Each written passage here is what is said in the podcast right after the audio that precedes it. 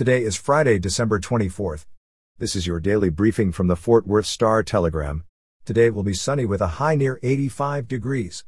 In more weather news, strong winds, high temperatures, and low humidity could bring wildfires to north and west Texas this weekend.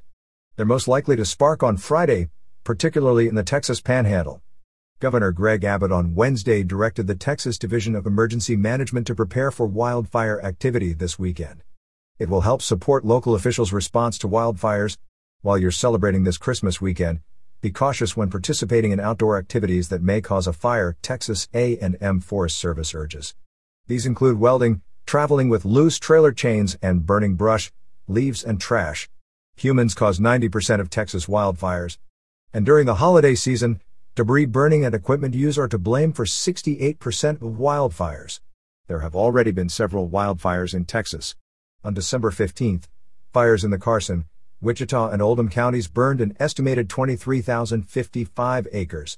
Read about more ways you can prevent wildfires at star-telegram.com. In crime news, a 56 year old Arlington woman died at a hospital early Thursday after being shot at a home in East Fort Worth, Fort Worth police said. No one has been arrested.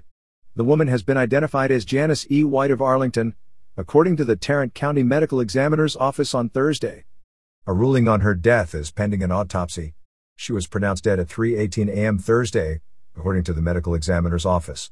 The shooting was reported just after 2:30 a.m. Thursday in the 6900 block of Sunflower Circle North in Fort Worth. Fort Worth officers found a woman inside of the home with a gunshot wound to her lower body. The woman was taken to a John Peter Smith hospital in Fort Worth where she later died, Fort Worth police said.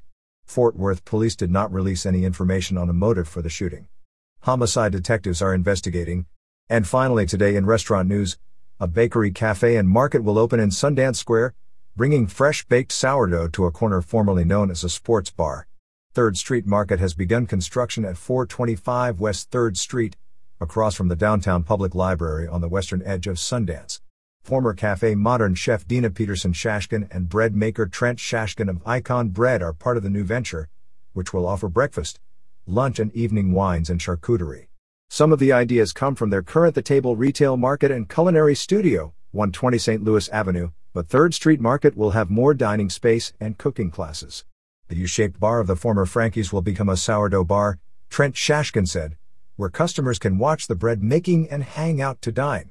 The morning breakfast menu will include coffees and Puerto Rican Mallorcas from Libros Dulceria, he said. The project is part of Sundance's ongoing makeover to emphasize unique and local restaurants in the 40 year old development.